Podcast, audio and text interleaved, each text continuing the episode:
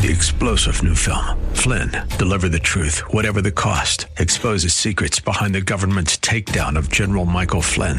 Flynn knew what the intel world had been up to. He ordered the first audit of the use of contractors. This set off alarm bells. He told the truth. He was the most dangerous person for Donald Trump to hire. They had to get rid of Flynn. Flynn, deliver the truth, whatever the cost. Available now. Watch it today. Go to salemnow.com. Salemnow.com. Yes, it is. Well, welcome back. I am Seth Leibsohn, and it's a delight, delight to have back with us uh, Pete Peterson. He is the dean at the Pepperdine School of Public Policy. Slightly different interview. Uh, this is going to be me and Pete talking about one or two other guys. Uh, Pete, I was. Um, Michael Knowles over at Prager University uh, does the book club, and he sat down with you uh, this week. People can get this at prageru.com to talk about uh, Alexis de Tocqueville's uh, two volume work, Democracy in America, and it is Right. a feast. It's a total feast. Um, It's it's fantastic. I have so much to ask you about this. I suppose I'd start this way to to give a general overview. I was watching some tribute to Henry Regnery, the great publisher, some many, some years ago, and Stan Evans gave the toast, and he said the secret to publishing to to good publishing is the same secret to a good society: good books. Um, Democracy in America, Alexis de Tocqueville's two volumes. Um, boy, good, important, uh, still around. Tell us about the import of Alexis de Tocqueville's Democracy in America. What was done, what was said, what we take from it. Well, I think knowing a bit about the background is is important. Yes. Uh, this this was a book, as you say, written in two sections, a volume one and volume two. Uh, but wherever uh, books are sold, you get them together. Uh, but it, was essentially a it began as a travel log by the Frenchman, the French aristocrat Alexis de Tocqueville, who came to the United States from France in 1831 ostensibly to write about what this growing republic was like, and also in particular to study the prison and penitentiary systems here in the United States. Yeah. Uh, what began with that purpose turned into really a magisterial book about American exceptionalism. Uh, what makes America unique, not only in the structure of its government, uh, the importance of federalism and subsidiarity, but also in what Tocqueville would call our mores. What, what are the the habits of the heart? Another phrase that he uses that Americans uh, essentially have um, as democratic citizens um, that enables them to handle this previously unknown level of freedom. Now, I have a few questions that are just of maybe parochial interest, but but they are of interest to me because this is a big assignment. Uh, Democracy in America, it's two volumes, is not a short read. It's not a hard read, but it, there's a lot there. How did this come about? How did you and Michael Knowles and PragerU come about to doing this? Was it something you were um, well well interested in? They assigned it to you. I'm just curious because Michael does a great interview, but you you you are a great scholar of Tocqueville. Clearly, I mean, I learned a lot from you. Well, I appreciate that. It really just began. I I've known the folks at PragerU for years. They operate just over the hill here in Sherman Oaks, California. Uh, that's where PragerU films and operates out of. Um, so they had reached out to me about the book club just to say, hey, we'd love to have you on. Um, if you have a book you want to recommend, uh, we can start there, or we can recommend one. And of course, uh, Democracy in America, not only being a great book, but it personally was a book that really did change my own life Okay. and how I understood America really in some some profound ways. And so I responded and said, "Boy, if we could do Democracy in America, I'd be the happiest guy in the world." And they said, "You know, we've had a lot of people want to do that, and we've been waiting for for somebody that we might engage on it, and you're the guy." So that's that's how it got going. I often observe, Pete, that once in a while maybe almost once every century, a great foreigner casts his eye and study to America and explains us to ourselves in a way better than we do ourselves. I think of Lafayette. I think of Alexis de Tocqueville. I think of John Stuart right. Mill, a little bit in yeah. the same century as, as Tocqueville. Uh, I think of Chesterton in the 1920s. It's yeah. an interesting thing, isn't it? And and Tocqueville certainly certainly explained America to Americans in a way that we would agree with, but maybe didn't know quite as deeply as he observed. Maybe it takes that foreign eye, that uh, that not skeptical eye, but interested and supportive eye, to explain us to ourselves a little bit better. Sometimes I don't know if you. No, I think that. that's.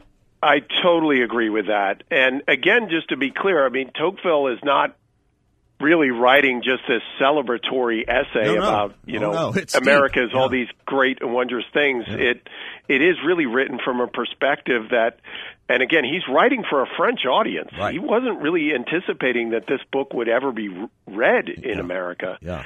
And writing to a French audience that obviously had been convulsed by one revolution after another after the initial French Revolution um, he is saying this democracy is coming to the world, mm-hmm. and these are the things that you need to know about. But what makes the book really so important for Americans today to read is the second half, the second book of the two book volume, in which he gets into a series of what I call Tocqueville's prophecies about things that people living in democratic republics need to worry about yeah. as they look to the future. Yeah, it's a slightly I don't know what the right word is. The volume the second volume my recollection is this is distant to me, Pete. So forgive me if I get it wrong and correct me where I do.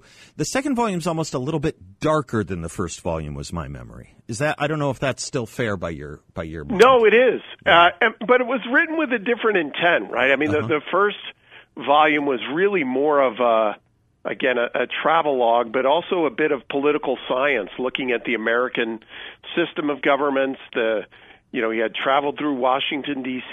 He understood how Congress worked and the federalist system and the importance of uh, subsidiarity and states into towns and the importance of local communities. But he gets much more sociological, if you will, Yeah. as he gets into that second volume and and again makes a series of predictions, warnings essentially that uh, I think Americans today are are certainly uh, I'm encouraged to to read about. Yeah, and much of what we lament uh, today, he warned about as well. I I remember we'll get into any number of these things if you want, but I remember off the top of my head. I mean, I put it in speeches on this topic when I speak on on on the judiciary. He warned about um, how unfortunate it was that there's nary a political question that arises in America that doesn't become a judicial one. Uh, I, I'm pretty close to a quote. It's not exactly direct, but that's pretty close to something he wrote in there, isn't it? That's right. No, the um, the the thing that really comes across is just how much Tocqueville marveled at Americans' ability to govern themselves, Yeah. particularly at the local level. Yeah.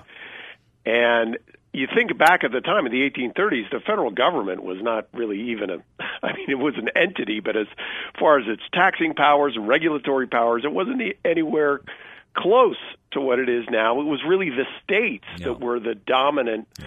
say, suprastructure mm-hmm. over the local governments, and certainly the move towards or the looking into the future and seeing lawyers and the judiciary and others getting more involved in policymaking, removing the representative nature of uh, our democratic republic were were one of several uh, cautions that that Tocqueville makes.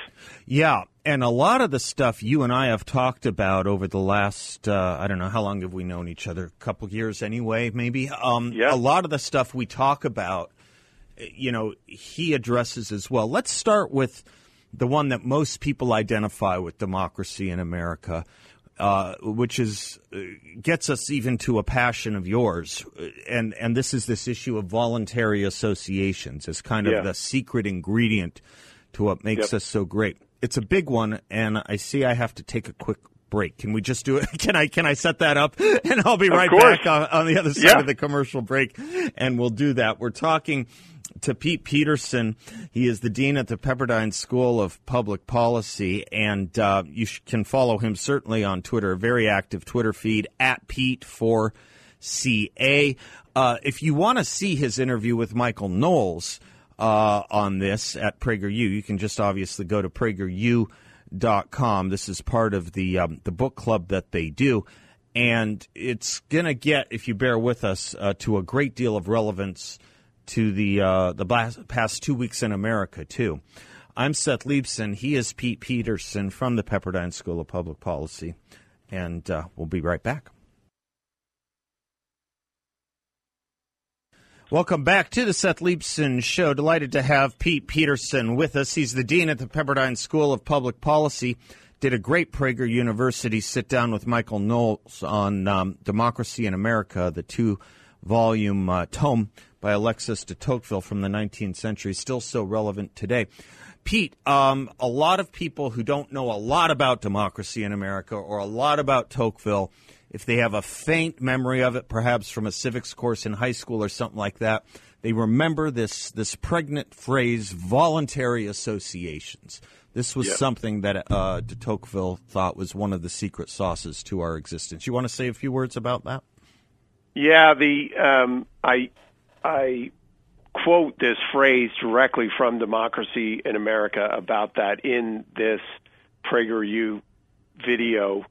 Um, at one point, Tocqueville is just cannot believe how many voluntary associations are taking over jobs, tasks, and responsibilities that back on the European continent were handled either by uh, governments or other types of officials. And at one point, he says, at the start of a great undertaking, where you'll find the government official in France, the lord of the manor in England, count on it. In America, you'll find an association. Mm-hmm. Mm-hmm. And this willing, this associativeness that another word that Tocqueville uses, that was required, if we think about it, in an America at this time, you know, only 50 years old.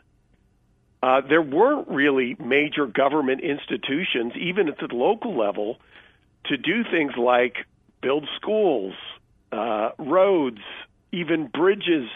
You know, many of the things that even today Americans believe are more government responsibilities back at that time – uh, it was groups of Americans working together in kind of this nationwide series of barn raisings, if you will, mm. uh, that were going on uh, throughout the country. And as Tocqueville would say, this was really because there were no other options. There wasn't a government to lean on mm-hmm. that had the sufficient capacity to undertake these things. But across a variety of uh, social services, if you call that, around sure. poverty and certainly, uh, you know, uh, children that needed to be adopted, um, those kinds of things. It was really left to Americans working through a vibrant nonprofit sector that was responding to these things. And as long as we're now talking about that, that opens the door to Pete to really a set of beautiful things he says about the importance of religion in America, the church in America, yeah. right? That's right. You know, he says this other phrase that in America, religion is the foremost yeah. of their political institutions. Yeah, isn't that an interesting and phrase? Yeah, that's the one. It is. Yeah. And of course, what, what Tocqueville means by that is not necessarily that there's some blending of church and state, but that religion in America, as opposed to, again, he's always comparing back to his European experience. What religion in America, as it's practiced, was really formative in preparing people for political leadership, uh, certainly through the wide range of Protestant churches. They were generally led by parishioners, so people kind of got a training in that. But there was also this aspect of religion, particularly Christianity, that formed citizens that were able to regulate themselves. That's right. That's right. That's my memory of it. Is he talks about how it's what tempers or if that's not if that's too pejorative, that's right. it's it, it, it's what makes our, our our our our delight in our life in freedom work. Right? Religion is what makes freedom work without becoming assaultive of others, right?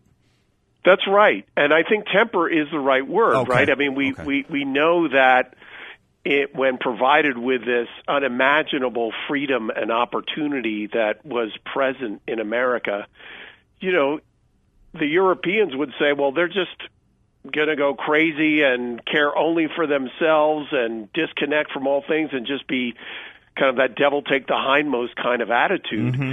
And really, it was religion that helped form these, again, this phrase, habits of the heart for Americans that enabled them to control these very what could be selfish impulses and turn them much more into a community focused interest in doing either working through their church or through certainly faith based nonprofits uh, to engage in the needs and respond to the needs of their communities. That's right. So I kind of think of it as, uh, you know, the phrase, almost everyone knows the phrase, probably in this audience anyway, from John Adams, that our Constitution was made only for moral and religious people and is, what, wholly inadequate to anything else or to a government of any other.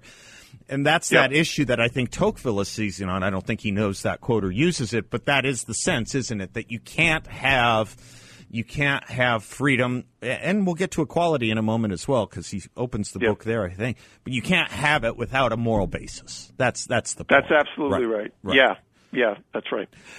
Which we should say a word about that equality thing because that equality thing. I sound like Joe Biden. Sorry, you know the thing, the equality. Sorry, but he does open, doesn't he? He opens the book. Um, uh, almost obsessing on qu- equality. It it it, it Yeah. is- He I think he says it is the fundamental. Isn't it the fundamental basis? Isn't that his phrase or something like that from which everything else in America derives itself? Something like that. I think. Yeah. No, there's he he does open the book that way, uh, saying, and I'm going to paraphrase a bit, but it's pretty close to the quotation, that what strikes the eye of someone when they first arrive in America is the equality of conditions. Yeah. Oh, that's right. It is. That's. Thank you. Good rem- Right. reminder. That's yes. And so, what he's again comparing that back to the European experience, where in this hierarchical, monarchical system, where you start is where you finish in life. yes.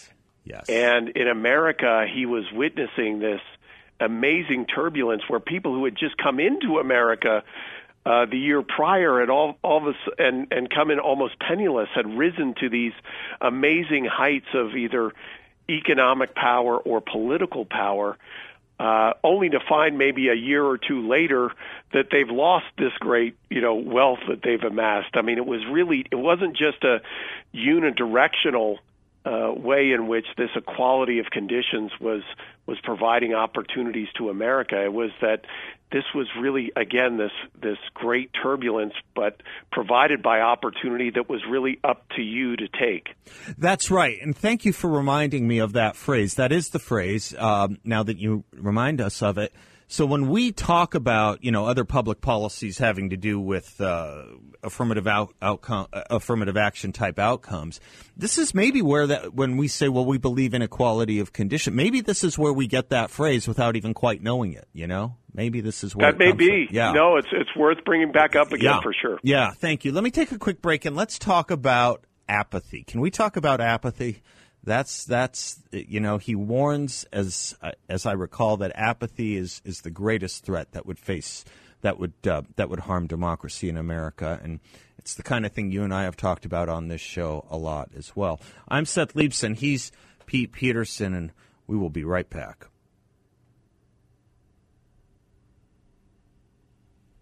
Welcome back to the Seth Leibsohn Show. Pete Peterson is our guest. He's the dean at the Pepperdine School of Public Policy. Publicpolicy.pepperdine.edu is his website. He did a great sit down with uh, Michael Knowles for Prager University on the on the tomes "Democracy in America" by Alexis de Tocqueville, and we're talking about that interview and what it means, what de Tocqueville means or can mean for us now, especially in these I don't know, harsh times, uh, difficult times, uh, somewhat fraying times.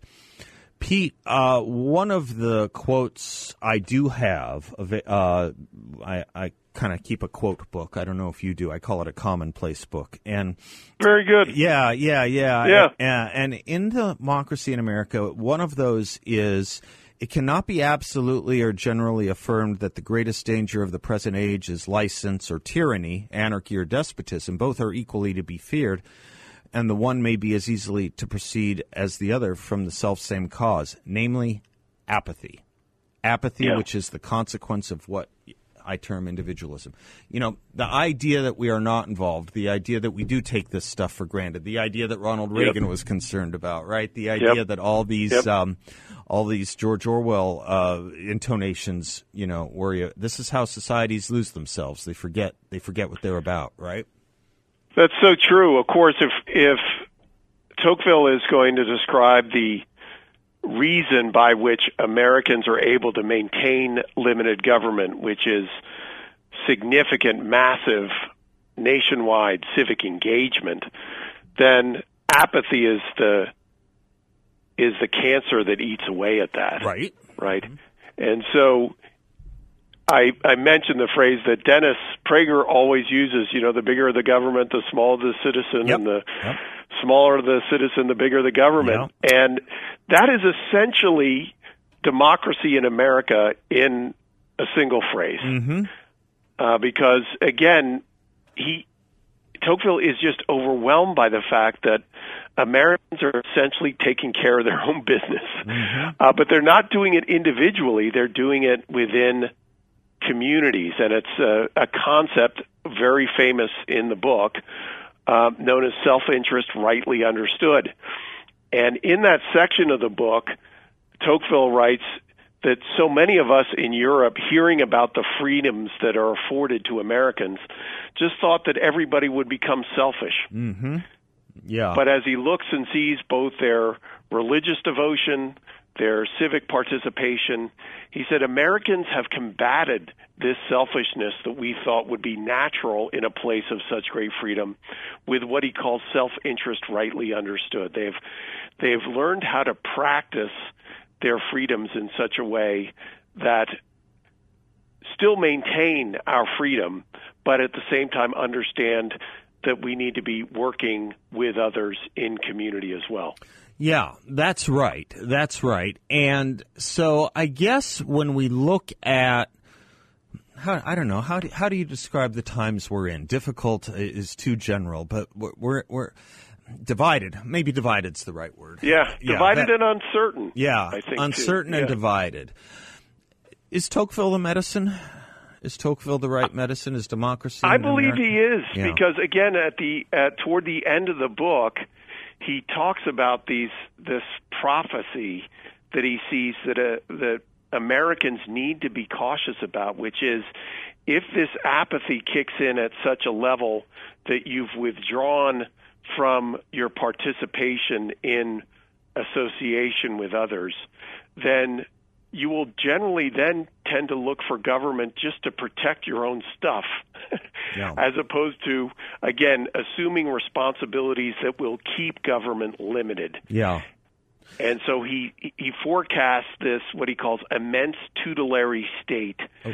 that oversees everybody's needs, mm-hmm. as opposed to standing back, getting out of the way, and promoting a flourishing civil society.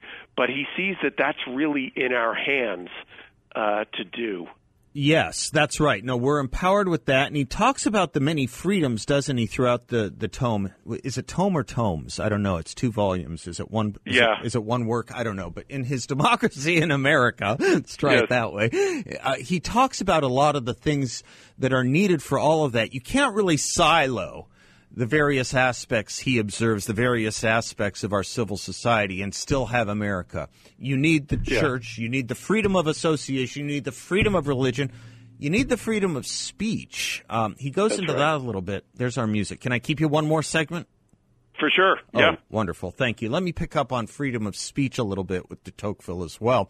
Pete Peterson is our guest, Dean at the Pepperdine School of Public Policy, publicpolicy.pepperdine.edu. If you're looking to go into uh, graduate work uh, to help fix this place we call America, this is the best school in the country to do it. And uh, Pete is the best dean in the best school in the country. He and I will be right back.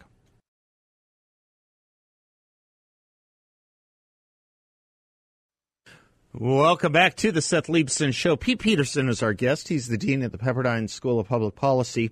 He did a great sit down with Michael Knowles at Prager University discussing Alexis de Tocqueville's Democracy in America, what it can mean for us today. You can get that at PragerU. Pete, I feel a little guilty on this interview because you, you were given a reading assignment by, by PragerU and Michael Knowles, and now I'm putting you through the drills again. I, I hope it's a labor of love. I don't mean to I don't mean to exhaust you and make you regret that you undertook restudying all this. Not at all. Not at all. Um, there's you know a lot that ails our country right now. And as you and I I think both agree there's a lot in Tocqueville that would help us bind and heal those wounds maybe even prevent them in the first place. Those yeah. freedoms uh, freedom of religion freedom of association freedom of speech. He if I if I remember correctly he goes into those as perhaps the greatest bulwarks against another phrase that we can help attribute to him, maybe Madison and him more than anything else, which is tyranny of the majority, right? Yeah. These are the bulwarks yeah. to protect us from the tyranny yeah. of the majority. Yes, a democracy governs by majorities, but majorities can be tyrannous, right? Yeah. Yeah. No, that's right. And of course, this is one of the areas as we begin to talk about the importance of, of free speech that at once Tocqueville gets absolutely right, but I think he also, uh, in ways that he couldn't have foreseen, misses a bit. Mm-hmm. Um, Tocqueville is very upfront about the fact that public opinion in a democracy is a powerful uh, instrument for controlling broader public opinion on a variety of policy, political, or cultural issues. And he sees this through the lens of the broader democratic uh, instincts of Americans, which is to trust a majority of opinion on things. So he talks a lot about the fact that Americans will hold up the majority view on an issue, whether it's a uh, an election or an issue, as being almost the voice of God. Mm-hmm. That they just necessarily trust that. Mm-hmm. I I think I think what he misses is that there can be a tyranny of the minority as it pertains to public opinion. Yeah. Which is something that certainly that we're seeing now. So in one sense, Tocqueville gets absolutely right the power of public opinion. That it, um, he, at one point he says that nothing once it's set in the American mind, a position on a particular issue, nothing stands in, in its way. Mm-hmm. Mm-hmm. But what he doesn't, I don't think, get, and again, allowable given all the other things he he does get this right. was still early America. Let us not forget, right? This is That's what, right. forty year old America or something like that. That's it. That's it. Um, is the fact that um, here what we're I believe we're seeing today on a whole host of issues, and this certainly gets to uh, the topic of cancel culture, mm-hmm. is that public opinion can be set by a minority in such a way that people believe it's a majority. Yeah but it nonetheless controls public opinion and what's permissible to say across a whole host of issues. You know, I can imagine many first being exposed to the topic of democracy in America, the title of, of, of his work, Democracy in America. I, I suppose I could I could assume many people would say, well, you know, really we're a republic. That's that's right. not what he's going at. Um, no. He discusses that. Uh, yeah. He gets into that. He acknowledges we are a Republican form of government. He even highlights it in, I think, one of the appendixes from our Constitution, but one of the appendices in the Constitu- uh, from our Constitution. But democracy is kind of the means, isn't it? It's the means of making that. Yeah. that that's how that's how I've always thought of it. That's how I always thought he kind of thought of it. We have democratic processes to not only establish but maintain the Republican form of government. Do I have that about right? Abs- I couldn't have put it better myself. I think that's that's exactly right. He certainly does understand that we are a republic, right. and certainly throughout the first book itself, he's describing in uh, every you know right down to the the smallest detail how American government works and the importance of representation and the importance of again federalism and subsidiarity. He understands all of that, but at the same time the view and the understanding of democracy is is both a broader understanding of public involvement in policymaking, but also a cultural statement that Yeah. there are these mores, ways of understanding how we relate to one another when we have these uh, immense freedoms available to us. I guess I really only have one other question, Pete, um, which is who does a better interview of you on this book, me or Michael Knowles? one of us is going to get fired if you answer the right way or the wrong way. Well, way. let me say, I always enjoy being with you. Always. I have to tell you, all seriousness, uh, in all seriousness, your discussion with Michael Knowles on PragerU. First of all, I want to get to know Michael Knowles better. I have never seen him do an inter- this. This he must have read everything in the world. I mean, he, he Yeah. is such Yeah. a well-read guy.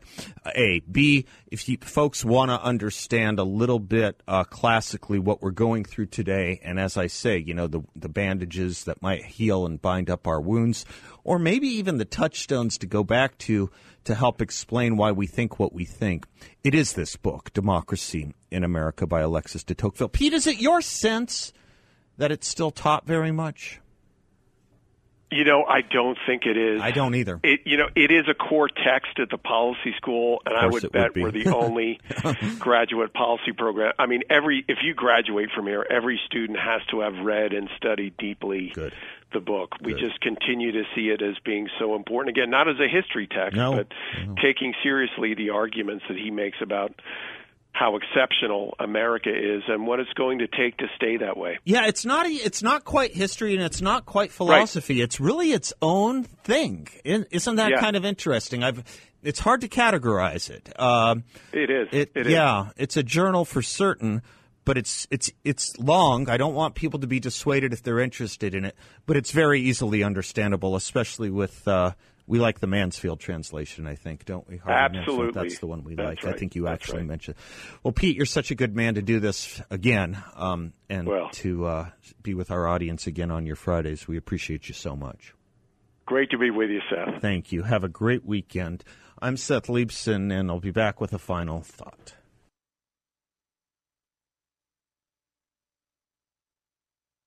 Welcome back to the Seth Leibsohn Show, uh, portions of which are brought to you by our good friends at Y Refi. If you're concerned with stock market volatility, YRefy is offer, uh, offering an investment in a portfolio with a high fixed rate of return not correlated to the stock market. It's a portfolio where you'll know what each monthly statement will look like and no surprises. Your interest rate is compounded daily, you're paid monthly, and there are no fees. You can turn your monthly income on or off, compound it, whatever you choose.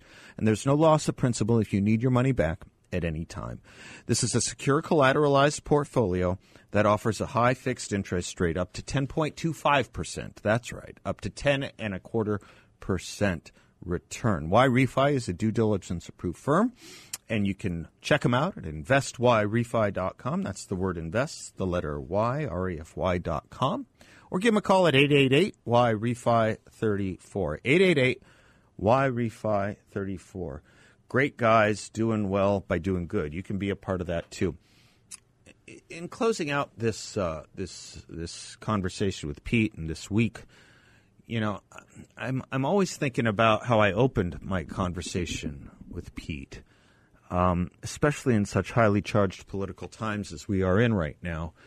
Um, Stan Evans, uh, I quoted saying, you know, he was toasting Henry Regnery, who was a great conservative publisher, published Bill Buckley's first book, uh, God and Man at Yale, and a lot of other stuff as well. Great stuff. And Stanton said, what, what makes for a good publishing house is the same thing that makes for a great country good books, great books. And, um, and I worry about, you know, I worry about us leaving that behind and, you know, flooding and rushing and being wigged out by the storm of frenzy, social media and uh, new shiny things and the next existential crisis, which is followed only a week after the one before that, which was only five days before that. Leo Strauss writes The reading of the morning prayer has been replaced by the reading of the morning paper. This was in the 50s. Not every day the same thing, the same reminder of man's absolute duty and exalted destiny, but every day something new with no reminder of duty and exalted destiny. Specialization, knowing more and more about less and less.